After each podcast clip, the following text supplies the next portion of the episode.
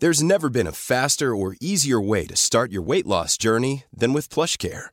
PlushCare accepts most insurance plans and gives you online access to board-certified physicians who can prescribe FDA-approved weight loss medications like Wegovy and Zepbound for those who qualify. Take charge of your health and speak with a board-certified physician about a weight loss plan that's right for you. Get started today at plushcare.com slash weight loss. That's plushcare.com slash weight loss. plushcare.com slash weight loss. Hey, I'm Ryan Reynolds. Recently, I asked Mint Mobile's legal team if big wireless companies are allowed to raise prices due to inflation. They said yes. And then when I asked if raising prices technically violates those onerous two year contracts, they said, What the f are you talking about, you insane Hollywood ass? F- So to recap, we're cutting the price of Mint Unlimited from $30 a month to just $15 a month. Give it a try at mintmobile.com slash switch. $45 upfront for three months plus taxes and fees. Promo rate for new customers for limited time. Unlimited more than 40 gigabytes per month. Slows. Full terms at mintmobile.com. It's the Mitchin Podcast. Hey, what's up, and welcome to the Mitchin, a weekly food podcast coming out of Sydney, hosted by Mitch Orr and Andrew Levins. Uh, I'm Andrew Levins. Mitchell over there. Hey, mate. Uh, Mitch Orr can be found at Acme most days of the week, a restaurant in. Do you call it Elizabeth Bay or do you call it? Nah, rush I cutters. should definitely know that by rush now. cutters. Rushcutters. Um, usually, we'll be also joined by Pinbone's Mike Eggert, but um, he is dealing with a fridge emergency.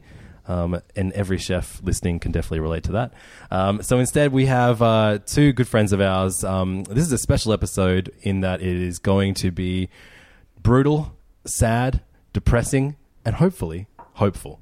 Um, it's about Sydney's lockouts and uh, I guess about licensing laws that have affected businesses in Sydney. Um, when they first were introduced just over two years ago, um, it was definitely looked at like they were only, only going to affect the nightclub industry. Um, but more recently, we've seen it really affect the food service industry.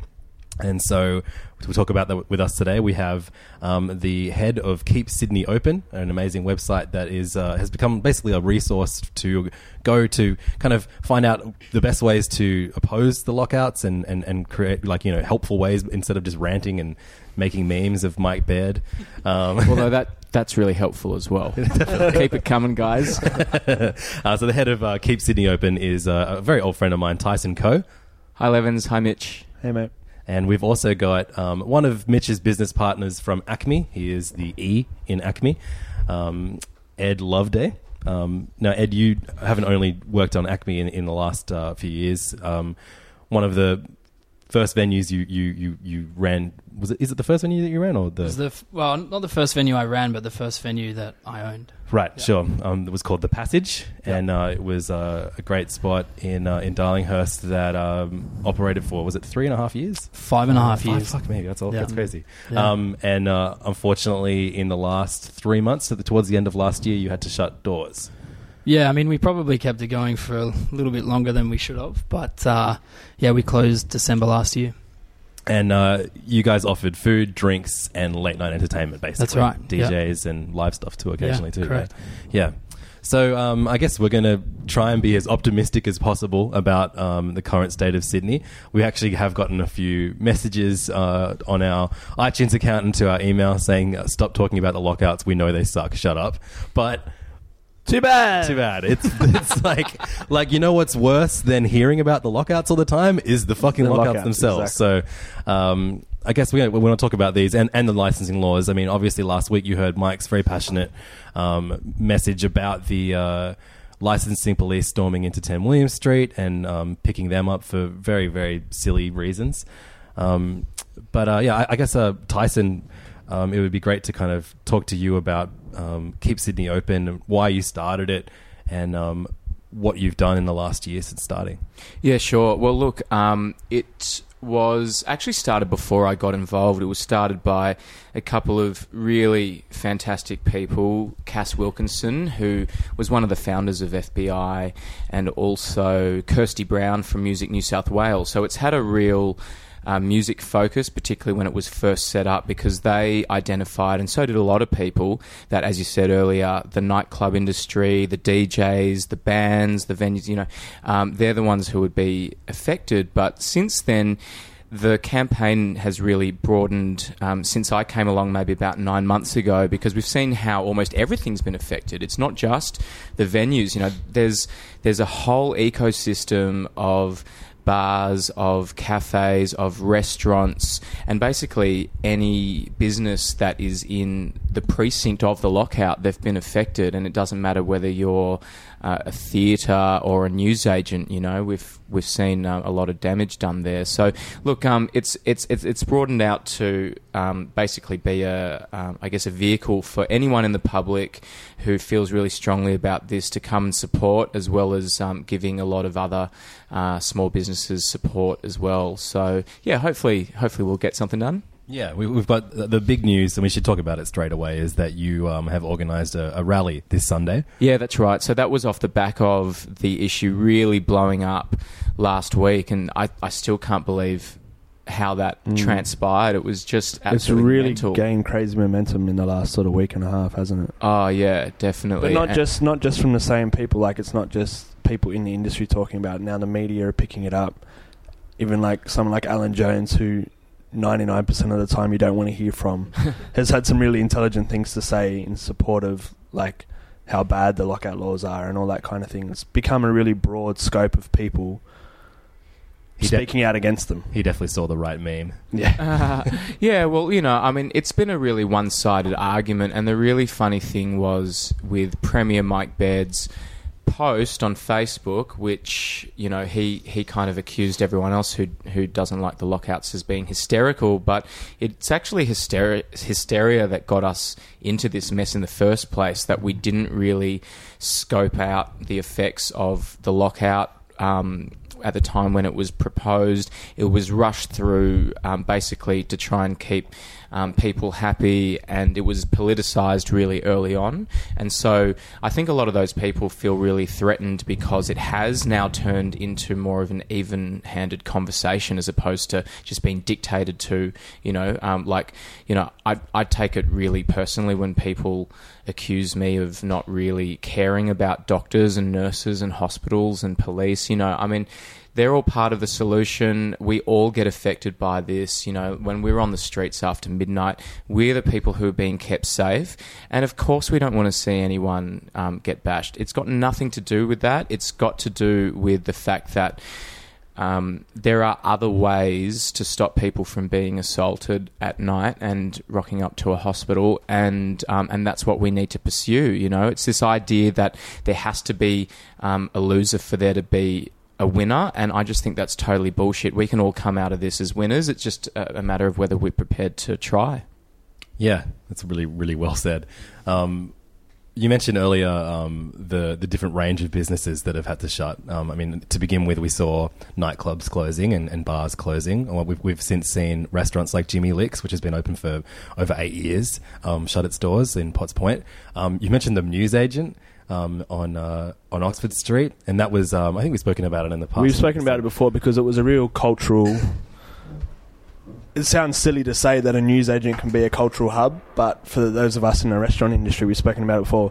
It was the place where we would go to see our reviews in the Sydney Morning Herald the first time, and it's something Oh, it- you did from when you're an apprentice working for a chef to all the way when you have your own restaurant. That was the place you would go to at midnight on Monday night because it was the first place to get the Sydney Morning Herald for Tuesday's paper, you know?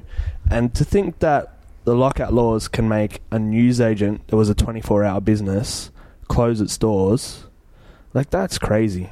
Oh yeah, and That's crazy. And that newsagent had been run by the same family, the Piggott family, for three generations. Yeah. Uh, it was first um, started by Mark Piggott's granddad, who opened it back when trams used to run up and down Oxford Street.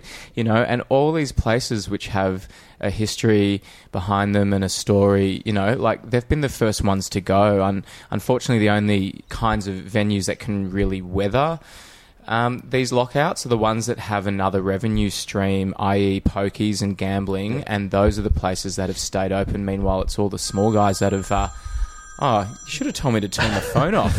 Yeah. Who is it? Put him on blast. Oh yeah, who's this? Oh no, that can wait. That can wait. Right. Silent, silent. Okay.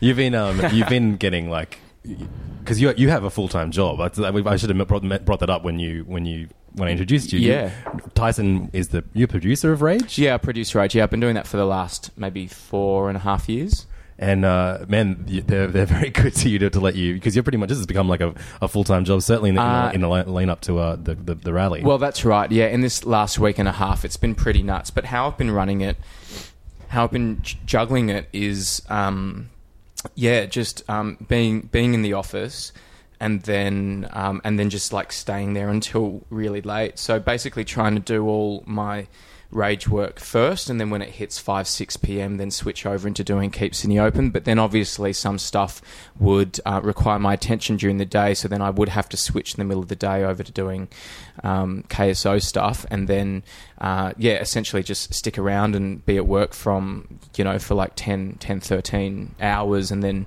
um, try and manage both. Is there going to be a Keep Sydney Open special edition of uh, of Rage soon? no, I do try and separate the two um, as much as possible. There's So- no, no subliminal messages pun- pumped into rage for the Uh, early morning. Yeah, haven't really haven't really thought about it. Yeah, like appropriate songs. I don't know. Fight for your right to party. starting the show every week A- from A- now on. Akon locked up. Akon locked up. Yeah, we're not going to take it. I don't know. Like, choose your anthem.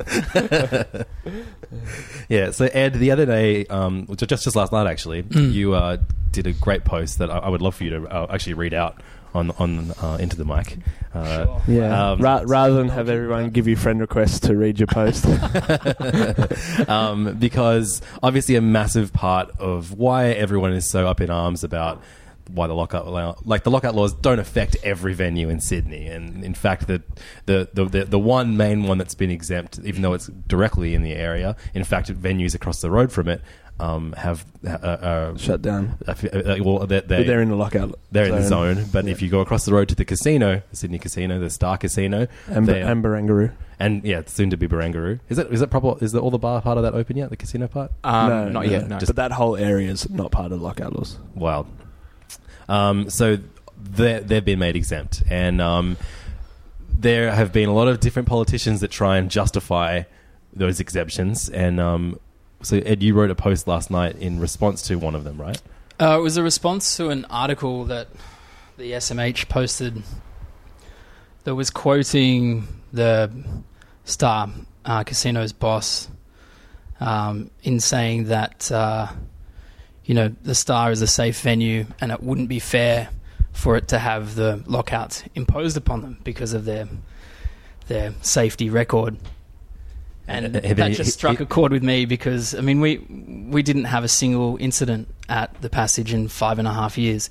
In fact, the only time that we ever had to call the police was because we had refused entry for someone that tried to come in the venue.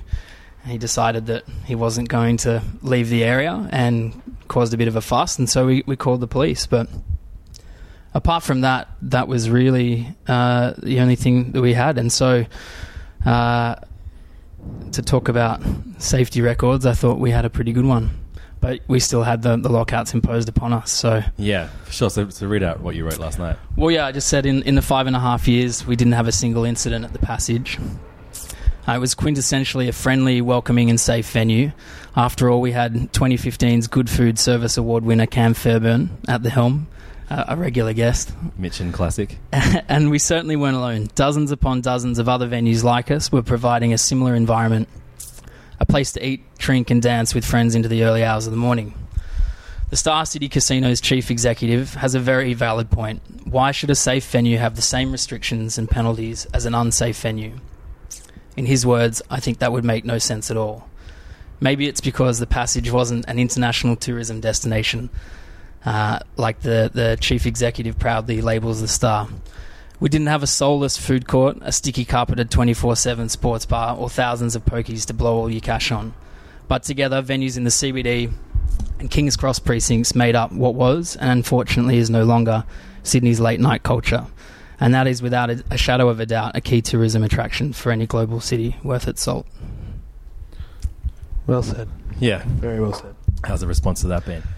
Uh, pretty decent. Nothing negative so far. I can't. I can't even say go to the Keep Sydney Open rally without someone randomly finding my page and having a go at me. go. I got called ageist the other day. Oh yeah, I did see that actually because that was on because that made my timeline, my personal one. I think. Oh, tagged right. Me, so, yeah. I was like, look, I'm gonna I'm gonna step away from this. Yeah. Um, But it's also interesting that, like Tyson just mentioned, that the only places that are surviving are the places with pokies and other revenue streams. And interestingly, that also funnels money back to the government through pokey revenue and taxes and stuff like that. So you can be real conspiracy theory. You know, you can have a lot of conspiracy theories. Mike about it. You can be Mike Eggety about it, but it's also in a way quite transparent as well. You know. Yeah, I don't think it's a secret. You know, um, I was uh, um, part of a panel discussion which had the head of the police union on it, Scott Weber, and he explicitly said, "Look, the reason why the casino isn't a um, isn't part of the lockout zone is because of money. You know, and that's the reason why they will always be exempt. And you know." Um, Look, personally, I don't want to attack the casino too much. I haven't done done that too much. Uh, I don't think that they should close early. I just think that the other places. No, no, no, it's not about the casino being the bad no, guy. it's about everything It's about else. and about parity. The Yeah. other options, you know, and for example, Ed, like your venue and. Um, you know, other ones that are safe run, safely run. You know, we just need other options. The idea that we can only have these venues open because they they make the government money. Like I don't know. There's just something really dystopian about that, and you know, I think we all we all need to fight it. So yeah, look, um, yeah, I guess that's really quite funny hearing those comments from from the head of the Star because it is one of the most violent venues in in the whole um, city, and that's that's just a fact. Um, and also just the damage that gambling does to people's lives as well. You know, I mean, that's that's the greater conversation. And you know, if you want to talk about hysteria, you'd be lucky to find more than ten guys who die at as a result of um, of being king hit. Meanwhile, you've got about two and a half thousand suicides that happened around the country, um, and one in five of them is attributed to gambling. So that's about five hundred people who, you know, top themselves as a result of. Um, being affected by problem gambling, you know that is an epidemic, not what we've, not what we're experiencing here. You know, it's something which has really been blown out of out of proportion, and the average person who picks up uh, a newspaper or turns on the news on telly just would not know that because they're being lied to, you know. And and look, I just think that education really is um, really important, just to try and understand the scope of this problem, but also realise what we can do and where we should be putting our um, our resources and our attention. You know, because basically the problem was not and is not big enough to shut down um, nightlife in this in, in this city. It's an international city, and I just think we got to try harder. But the pro- the problem isn't even in the venues; it's in education. It's in, you know, that side of thing. Like a knee jerk reaction, like oh, you can't go into a club at 1.30 doesn't stop people from sinking a case of piss at home before they head out to one of the streets or Well, whatever. You Both, know, of, the- both of the dudes that, that, that, that punched the victims had not been in had a not been in a venue that King's night. That's You know? right. So that knee jerk reaction that the government used as an excuse, and like we're by no means condoning violence or anything like that, or saying that it's okay that any of those things happened, but the fact that they were used as a knee jerk reaction to put these laws in place, rather than being used as a scope for education and looking at the deeper problem of binge drinking and anger and stupidity in young males like that's the issue. That's where our resources should be going, you know, not to shutting down an international city and making it a laughing stock. Yeah, absolutely. You know, I mean, one of the groups that um, that we talk to a lot, that we associate with, is an anti-violence um, organisation, and uh, and it was actually started by uh, a girl called Claudia McEwen, whose brother Michael is uh, is still quoted in terms of victims of um, of of one punch attacks. He was attacked in Bondi, and he was in a coma for about eight or nine days, and um, and so that really spurred. Claudia to start this organisation, and so they have a bunch of people that go around to schools, um, all over all over the city and really educate young people about going out about violence and they have a really great um, success rate in terms of um, in terms of their response from from students. You know, that's exactly the kind of thing that needs more funding. They're a really small organisation, but they're out there just sort of doing it off their own backs. You know, and and um, and yeah, I mean, you know, people people listening right now, you know. Um, you enjoy a drink, you know, we all enjoy a drink, and we don't have the impulse to go and deck someone. You know, it's alcohol. Blaming that as as the impetus for all of this just really lets all these rat bags who who do want to punch on off scot free, and it's not fair for the rest of us. We're all responsible. Yeah. One of the biggest things that we, uh, as people who oppose the lockouts, get commented on um, by people that don't know, for, like the situation as well as we do, is uh, you know the the I often see the comment uh, posted like you know if you if if you have to have a drink after three a.m. Obviously, that's what your life needs to. You know, you re- reassess what's important in your life. Blah blah blah. So I feel like you know if anyone is doubtful that this is an issue, what are things that we do after three a.m. Yeah, well, look, um, I think that is actually a really big problem um, with um, with nightlife, with electronic music, with live music, and uh, and also with youth culture in general. Is that there aren't very many positive depictions of what happens, you know, um, late at night. But basically, you know, like people are out there having a good time with their friends, having a laugh. Um, you, you know, chatting to strangers, making new friends, you know, hooking up, you know, listening to music, dancing, all this kind of stuff that we do. And it's not a new thing by all means, you know. I mean, I've spoken to my parents and my grandparents. Now we're doing the same things. Oh, absolutely, for sure. You know, they had late night taverns, you know, back in ancient Egypt, you know, and just this idea that Yeah. that like, you know, It's it's, a like new craze that these young people are yeah, doing. and, and and you know what? Like I probably, you know, I wouldn't say this so much in a mainstream media interview, but like there's a part of me that's really suspicious about people that say that, which is basically like I think these are just r- people who are really uncool when they were younger, and they're kind of trying to take it out on people now. Don't you reckon? Yeah, absolutely. Yeah, yeah. yeah. Yeah. Grump, grumpy. It was Jesus. it was especially disappointing when the lockout laws were brought in, and a lot of people that I know used to go out a lot. I used to see it all the time. They were past the point of going out, and their reaction was, "Oh, this won't affect me. Oh well, it's fine. I don't go out anymore." That was the most disappointing thing for me. Yeah, for sure. But but but the fact is, is that it's not just a young people's issue. Um, there are a lot of older people um, that do want to go out. People who are in their forties and fifties. Absolutely. Um, you see that a lot more actually in other cities. You see that in Melbourne. You see that in Asia and and, and Europe. There are a lot more people um, who are. In the sort of middle-aged uh, demographic, who are on the streets, are enjoying music, uh, are in clubs. You Rich, richer culture. Yeah, absolutely, for sure. You know, and I think that's that's one of the great things that, um, particularly, are waves of um, migration from, say, Greece and Italy, but then also, um, but then also from Asia as well. If you actually have a look, if you walk around the streets in Sydney um, after, say, nine thirty p.m., or if you're on a train, most of the people on the, there are Asian because they all come from cultures where shopping does go on until 10 where bars do open until really late where the restaurants do close after midnight and and I feel sorry for everyone They can't who- work out what's going on. no yeah, it's like oh, just give me something to do you know But in saying that too, Levs, like when was the last time I had a drink at any one of your events? No, totally. Being Mitch, out. Mitch, Mitch doesn't. I don't drink Mitch when is- I go out, but so why do the lockout laws apply to me? Exactly. You know? Yeah, yeah. And it's like you know, you a, a lot of people that work in food service don't get off work until you know one, two a.m. Yeah. and their opportunity to let their hair down and have a good night often is completely taken away from them because they can't get into a venue after 1.30. Yeah, that's right. Like, there's all these people that do want to stay out um, until late, and yeah, you kind of see this really insidious and manipulative. One size fits all seemed like a good idea for clothes Nice dress. Uh, it's a it's a t-shirt. until you tried it on. Same goes for your healthcare.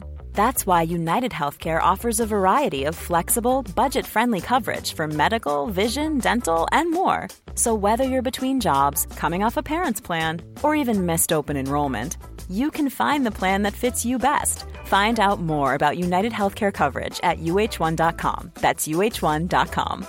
Many of us have those stubborn pounds that seem impossible to lose, no matter how good we eat or how hard we work out. My solution is PlushCare. PlushCare is a leading telehealth provider with doctors who are there for you day and night to partner with you in your weight loss journey. They can prescribe FDA-approved weight loss medications like Wegovy and Zepbound for those who qualify. Plus, they accept most insurance plans. To get started, visit plushcare.com slash weight loss. That's plushcare.com slash weight loss. Mother's Day is around the corner. Find the perfect gift for the mom in your life with a stunning piece of jewelry from Blue Nile. From timeless pearls to dazzling gemstones, Blue Nile has something she'll adore. Need it fast? Most items can ship overnight. Plus, enjoy guaranteed free shipping and returns. Don't miss our special Mother's Day deals. Save big on the season's most beautiful trends. For a limited time, get up to 50% off by going to BlueNile.com.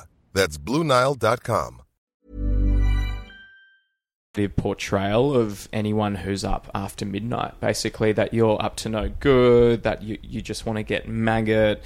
And, you know, it's really just, um, I mean, I think a really great example is um, up in Queensland with their premier being quite divisive by describing their entertainment precincts as war zones. You know, just to put that to put that image in people's minds, people who don't actually come into the city, and then that whole phrase just you know ticks over in their head war zone it's a war zone it's a war zone. Mm. if you're out on the streets it's not. It's just not you know? And then and i do think that um, you know um, it is also up to us to to put that best foot forward and let people know what does happen at night time because it's not what people think. Yeah, as a DJ, like I, I wouldn't, I wouldn't, you know, I still the the majority of my of my takings, my, my money, my wage comes from DJing, and I wouldn't be able to be at that point with if if, if I started DJing during the current nightclub climate because when you start out, you get given those you know three to three a.m. till five a.m. slots. You, to cut your teeth on, you know, you, you either play early or you play late. But now there's less hours in a night for a nightclub to run, so they just get like three DJs as opposed to five, and that cuts out the, the, the little dudes that don't that don't know how to DJ yet or like you know need to learn how to do it. Um, I, I met my wife in a nightclub and then she booked a nightclub that she would constantly book me to do the late set. And that's how we got to know each other. Like I probably wouldn't be married if if the lockouts existed then. Exactly. Yeah. No. That look. There's all sorts of you know really great stories that have come out of uh, nightlife and the nighttime economy. You know. I mean, it's um, there's that's just that's just a fact. There's no question about that. Uh, look, it's not just the people on the ground and DJs and promoters who are finding it tough, but it is the venues themselves. And what a lot of people don't realise when when they're like, oh, as if you'd put a live band on at 3 a.m. anyway. Um, a lot of venues do both. So a lot of ven- venues have got a stage where they can either have a DJ or they can have a live band. Um, and when there are bands on earlier in the evening, people um, don't drink as much. Their attention is usually held, and so it's actually not very. Um, it's not very lucrative for a venue to have live music, and so a lot of operators will say, "Look, it's the DJs that we have on after the bands that do go until two, three in the morning, etc." That uh, that essentially subsidizes the live music program that they have earlier in the evening. Uh, so you know, as I said at the very start, this is an ecosystem. You can't have one without the other. Exactly. Yeah, and and and like you know to to run until three a.m. and have the alcohol cutoff point at three a.m. I know a lot of venue owners said that that's their like to trade until three a.m. That's what they need to break even to profit out of the amazing amount of work that you put into running a venue. You need those three to five a.m. hours that you used to have. Yeah, that's right. And and you know what? It's not even about putting that profit and the need of a venue to survive over the need to have safer streets and to try and um, lessen assaults because we just know from looking at other cities, we know from how this city has been run in the past that it is possible To to, do do, things apart from just shut a venue down um, in order to um, to improve those results. So you know we we've been talking a lot about having a nightmare like they do in other uh, cities. Can you, can you just um uh, Night- night Pause. mayor Mayor. No. yeah. a Uh, mayor of the night. um, yeah, exactly. That's a lot better. Yeah. Maybe like a commissioner. I don't know. I, I find it. I find it. I find it really. I've never, I've, problematic. I've read it a million times and never had a problem with seeing the words night and mayor together. Yeah, neither. I've never heard someone say it. And But then when you say, I know, we made a we made a little reference to that pun as well. I was like, uh, you know, other cities get a nightmare, but in Sydney we have have a nightmare. Like, you know. oh my god, I wish we had an Elm Street in Sydney, so Yeah. you could be the nightmare of Elm Street. Oh yeah. Well, they changed the, the names of streets down to Melbourne, so maybe we can do that here. But yeah, look. Um, basically, there's other things that we can do. Um, we can allow venues to trade not just until three, but after three, and also uh, make them safe as well. Yeah. What are some um, other things that have been implemented in other cities that, that would be better to, than the lockout laws in Sydney? All right. Well, um, I had heard that Vancouver had uh, quite an innovative approach to tackling their uh, their problems with violence in their entertainment precinct, and I actually went there in November and I saw it myself. But what they do on Granville Street is they set up barricades, and usually it's open to traffic and um, and buses and and and um, and and whatnot. But then they close it off. Um, so you can walk around on the street and there's street entertainment. So you know it c- creates a really positive atmosphere. There's police there at the barricades. There's first aid and that really sets the tone. You are entering A safe and- zone. yeah exactly exactly yeah. And it's more like a festival atmosphere. And um and so uh, ever since they did that, they got a 26% decrease in assaults.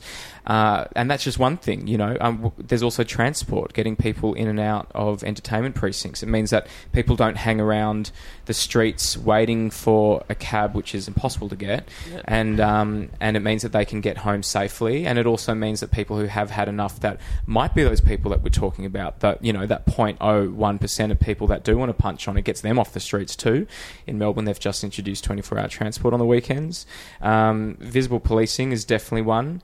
Uh, we're also talking about anti-violence um, public campaigns. We're talking about looking at the um, the the closing times, staggering them, and London says that that's a big reason for their success. So a lot of these small bars that have opened, you know, forget three three o'clock, forget one thirty. A lot of them can only trade until midnight. In fact, one bar, the Bearded Tit in Redfern, which has been so valuable for the local community, they had I think half an hour, an hour shaved off their their time. I think they can only trade until eleven or eleven thirty now. So horrible. Yeah. Why? Well, well, exactly. Well, usually it's because of one or two residents complaining. But but but what they've done in Melbourne now is they've actually um, uh, put legislation in place that protects these venues which do offer a service to the community because if one or two people have moved in and then you know they need to get up that's probably not where they should be living Exactly. so you know meanwhile there's a place Don't, where don't move in next to a pub and then complain about the pub being there. No, exactly. You know, and then just seeing venues like the, the Hopetoun, the old Hoey in Surry Hill shut down, so vital for a lot of bands getting their start. And- I'm pretty sure that's where you and I met yeah, over a decade ago. yeah, that's right. Yeah, absolutely. You know, and so yeah, it was uh, was that frigid? Maybe was that the Sunday nights or Yeah, probably. Yeah, Yeah. I, I would be at the Hopes, Hopetoun when I was, you know, between eighteen and twenty-one. I would be at the Hopes Hopetoun three, four nights a week. Ah, yeah, absolutely, and Right. and um, and people complaining about noise was one of the big reasons why that shut down. So, Yeah. yeah, look, um, there's there really are a lot of thing, things that we can do, and I think that you know these small bars which have you know a bit more of a, a foodie culture around them, um, you know, which have really nice, um, fancy cocktails, and they've got really great, interesting music playing. Um, they're the venues that should be allowed to trade until hell. They should be twenty four hours, you know, because they're the ones where these guys who come in from the suburbs, they're not really they don't really fit in with these venues, you know. But then when they come into a precinct and they see there's these, you know, venues which are furnished really nicely that are a lot more civilized, um, either they have to change their attitude in order order to be a part of it, or they just aren't a part of it at all. And it means that those bigger venues where everyone just is all like thrown in together, it means that there are other options to reduce the volatility of those really kind of yeah, like just highly volatile venues. So, you know, that's something which is really lateral thinking. Um, it doesn't win votes, I get that, but it's part of the solution. Yeah. And like none of us are opposed to there being licensing laws on venues. Like I've definitely been at venues where you know the they, they take the piss and they let people that are way too pi fucked up to to they, they leave them in the club for way too long. Like w- w- I don't I don't want that. No. no one wants that. No, but tying a um, tying a venue to its safety record and to its conduct is what we had before. Uh, that system was a bit problematic, but it's basically where it needs to be. I mean, like because why should a venue be punished just simply because of its postcode? And I'm actually quite surprised that um, there hasn't been some kind of class action because I really do think that it does uh, infringe on um, anti-competition um, regulations. Uh, for example, your venue, Ed. You know, Yeah. run I mean- safely. You know. And um, we didn't even have, technically, we didn't even have time shaved off our license because we were 3am licensed. But over the course of 12 months, we saw a 60% downturn in revenue, which is just insane. Like, mm. you can't run a business like that. Yeah, at all. because of the massive decrease in just foot traffic in the area. Correct, I mean, yeah. like King's Cross, Darlinghurst, Oxford Street. The, there's no one there after Yeah, midnight that, that's anymore. what kills. That's what really gets to me when you see the premier spout off all these facts that you don't know a where he's sourcing the facts from, where the region that he's the facts relate to, and then when you think about when you you're in the cross or in the city and you see that it's an absolute ghost town. If there's less people, of course there's going to be less incidents. Like it's common sense. Yeah, that's right. And there's absolutely no one around anymore. Yeah. You know, and if there's no one around, there's no incidents. And the funny thing is, more often than not, there's, you now see more police in King's Cross than you ever have before, when there's way less fucking people there. Yeah, too little, too late. I think. Um, but um, yeah, that's right. Look, um, in terms of the premier saying that Sydney's more vibrant than ever, um, look, um, I guess I'll throw him a bone. He's got obviously a lot on his plate in terms of this issue. He's not there combing the stats like we are. He's not there talking to venues on the ground like we are. He's actually just got no idea. So basically, someone who wants to keep the lockouts. Um, has basically just um, cherry picked a few facts, handed, put them on his desk, and then he's spouting them out to the public. out, yeah. Mm. So he actually just doesn't know, and that's actually sort of part of our job too, um, as Keep Sydney Open, but also as people that engage with his culture, is to let him know. No, things things are shit right now. You know, it's Chinese New Year. Um, the ABC where I work is really close to. Um, to Chinatown. Uh, I went to get a bite to eat uh, about quarter past ten. Um, you know, um, tables and chairs empty. A handful of tourists around. Um, And Lunar, Lunar New Year is really a vibrant time. Usually in the city, it's something that's really celebrated, and it's really fun and vibrant, and it's cultural, and it's all those things that Sydney should be. Yeah, but don't worry, we've got the noodle markets coming Oh, up the soon, noodle guys. markets. It'll be fine. Yeah, we got to get out of this whole like notion of putting on these one or two week festivals where everything's great and then we all scurry off into our cubby holes. The best cities around the world could be Buenos Aires, could be Barcelona, could be Berlin, New York, whatever. They are at it every night of the week, 365 days and nights of the year, you know, and that's that's what we need. Uh, in Sydney, it used to be more like that, but uh, yeah, it's not like that now. From a small business perspective, the, the noodle markets probably has a negative effect on small restaurants anyway Yeah. because for two weeks you don't see anyone. Oh boy. Oh boy. let's not get started about food festivals. let's, Yeah. let's not. Yeah, but no, you're right. A, a festival, uh, sorry, a, a city should be vibrant every night of the week. Yeah, that's right. Not just um, you know, um, here here are the times of the year where you let off your leash. It's really insulting as someone who you know, um, as most of us who don't cause any problems, and they just and we just want to you know engage and we want to have a good time. You know, like yeah, I, I don't know. Things things have gotten very paternalistic in Sydney. I'm I'm I'm actually you know sometimes I've been accused of being a bit libertarian and you know just saying that oh there shouldn't be any restrictions. It's not you know it's not like that at all. But just you know I think you really put into perspective when you do travel a bit, and you only need to go to Melbourne to see what's possible when you do you know um, sort of loosen that noose a little bit. So you know yeah, it's something that we can we can all feel.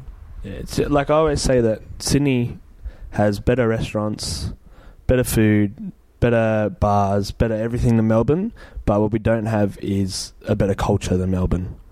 And you know, Well, everything that does well here does so against all odds. I yeah, feel like. exactly. Like the the dining, drinking, cafe culture, and everything that Melbourne has, and Melbourne has aimed to support and make flourish.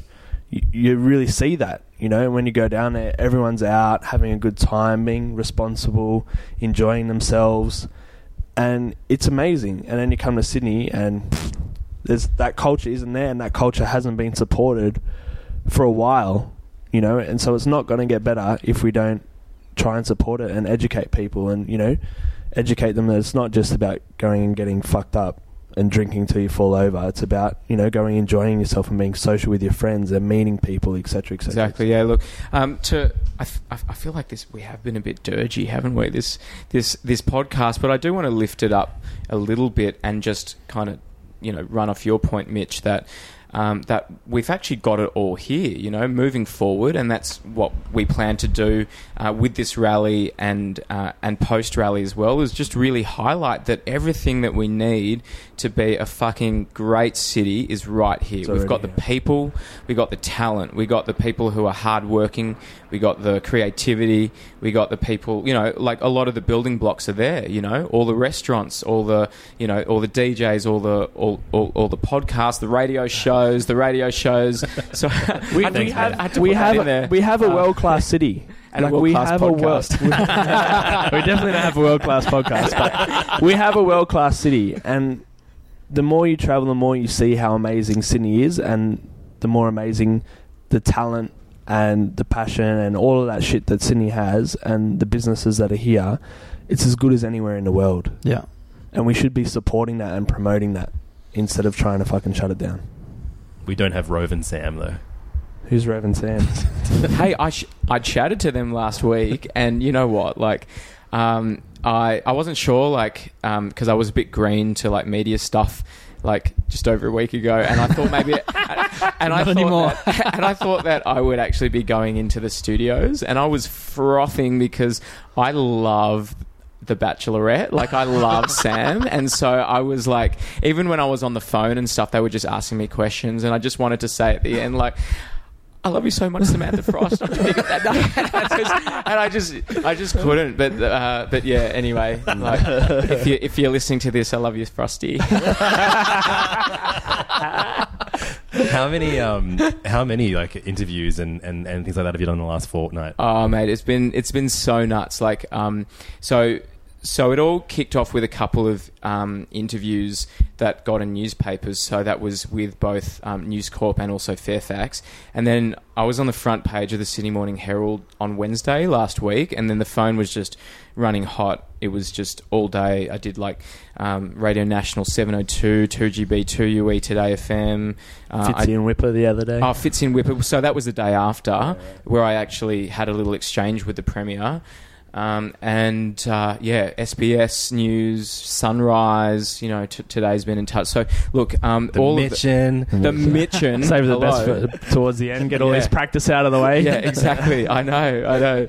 Uh, yeah, should have done it here first. And then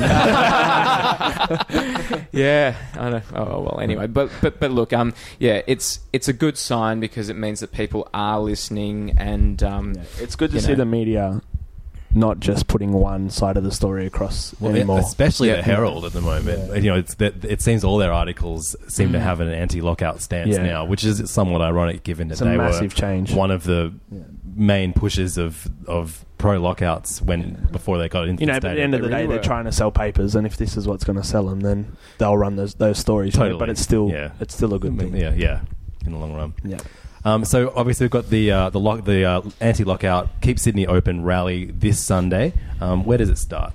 All right, so um, we ha- we actually haven't gone into too much detail um, so far in the media, but uh, but it starts at um, well, the meeting is about twelve thirty. Maybe rock up at twelve if you want want to get a good position, um, and so that is at at Belmore Park, which is just near Central on Eddy Avenue. Uh, and then from about one o'clock, there'll be like um, I guess a little speech, and uh, and then we're gonna um, head off um, just after one, uh, and then head um, up Pitt Street. Then we're gonna um, head down past Bar Century, which is closing this week. Um, head up George, and then we're gonna um, head up. Uh, Bathurst Street to Hyde Park, and that's going to be where all the main speeches and performances are happening.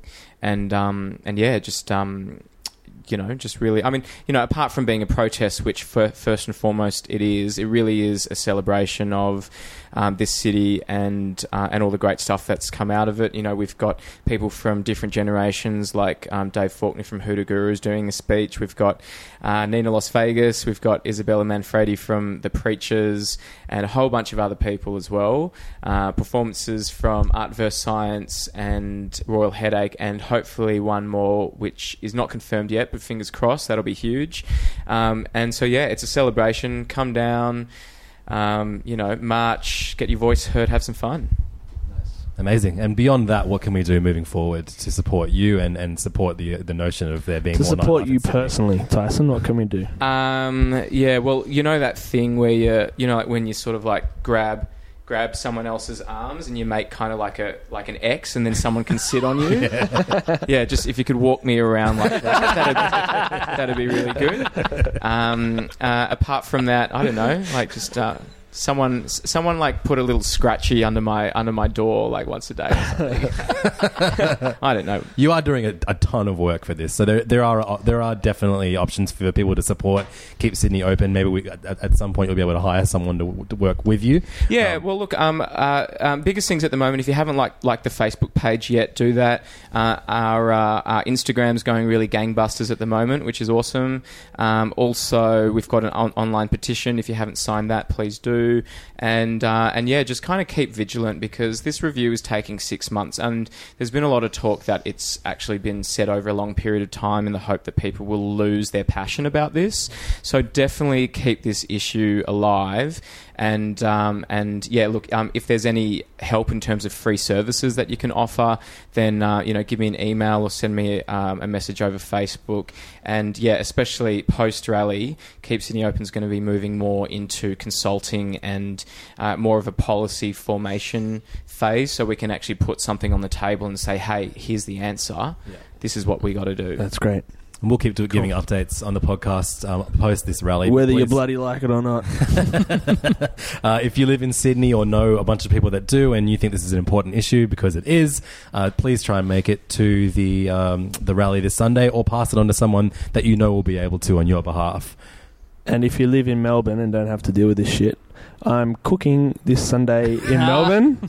oh no, who's going to come on your behalf, Mitch? At the Abbotsford Convent uh, in Fitzroy or Collingwood, or wherever the fuck it is. I don't really know Melbourne that well.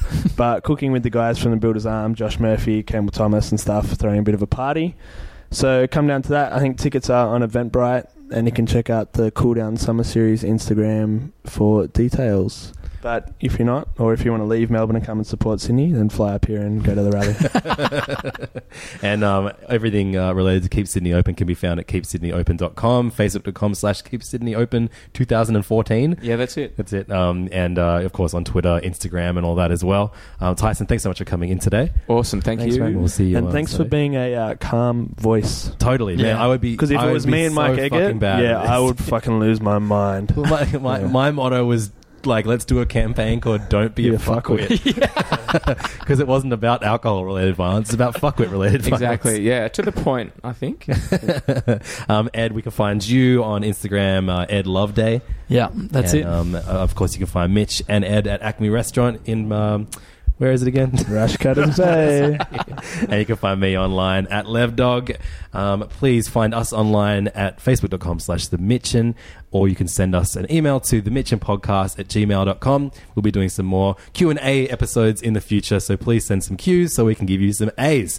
Thank you so much for listening, and keep Sydney open. See you on Sunday. Peace. It's the Mitchin Podcast.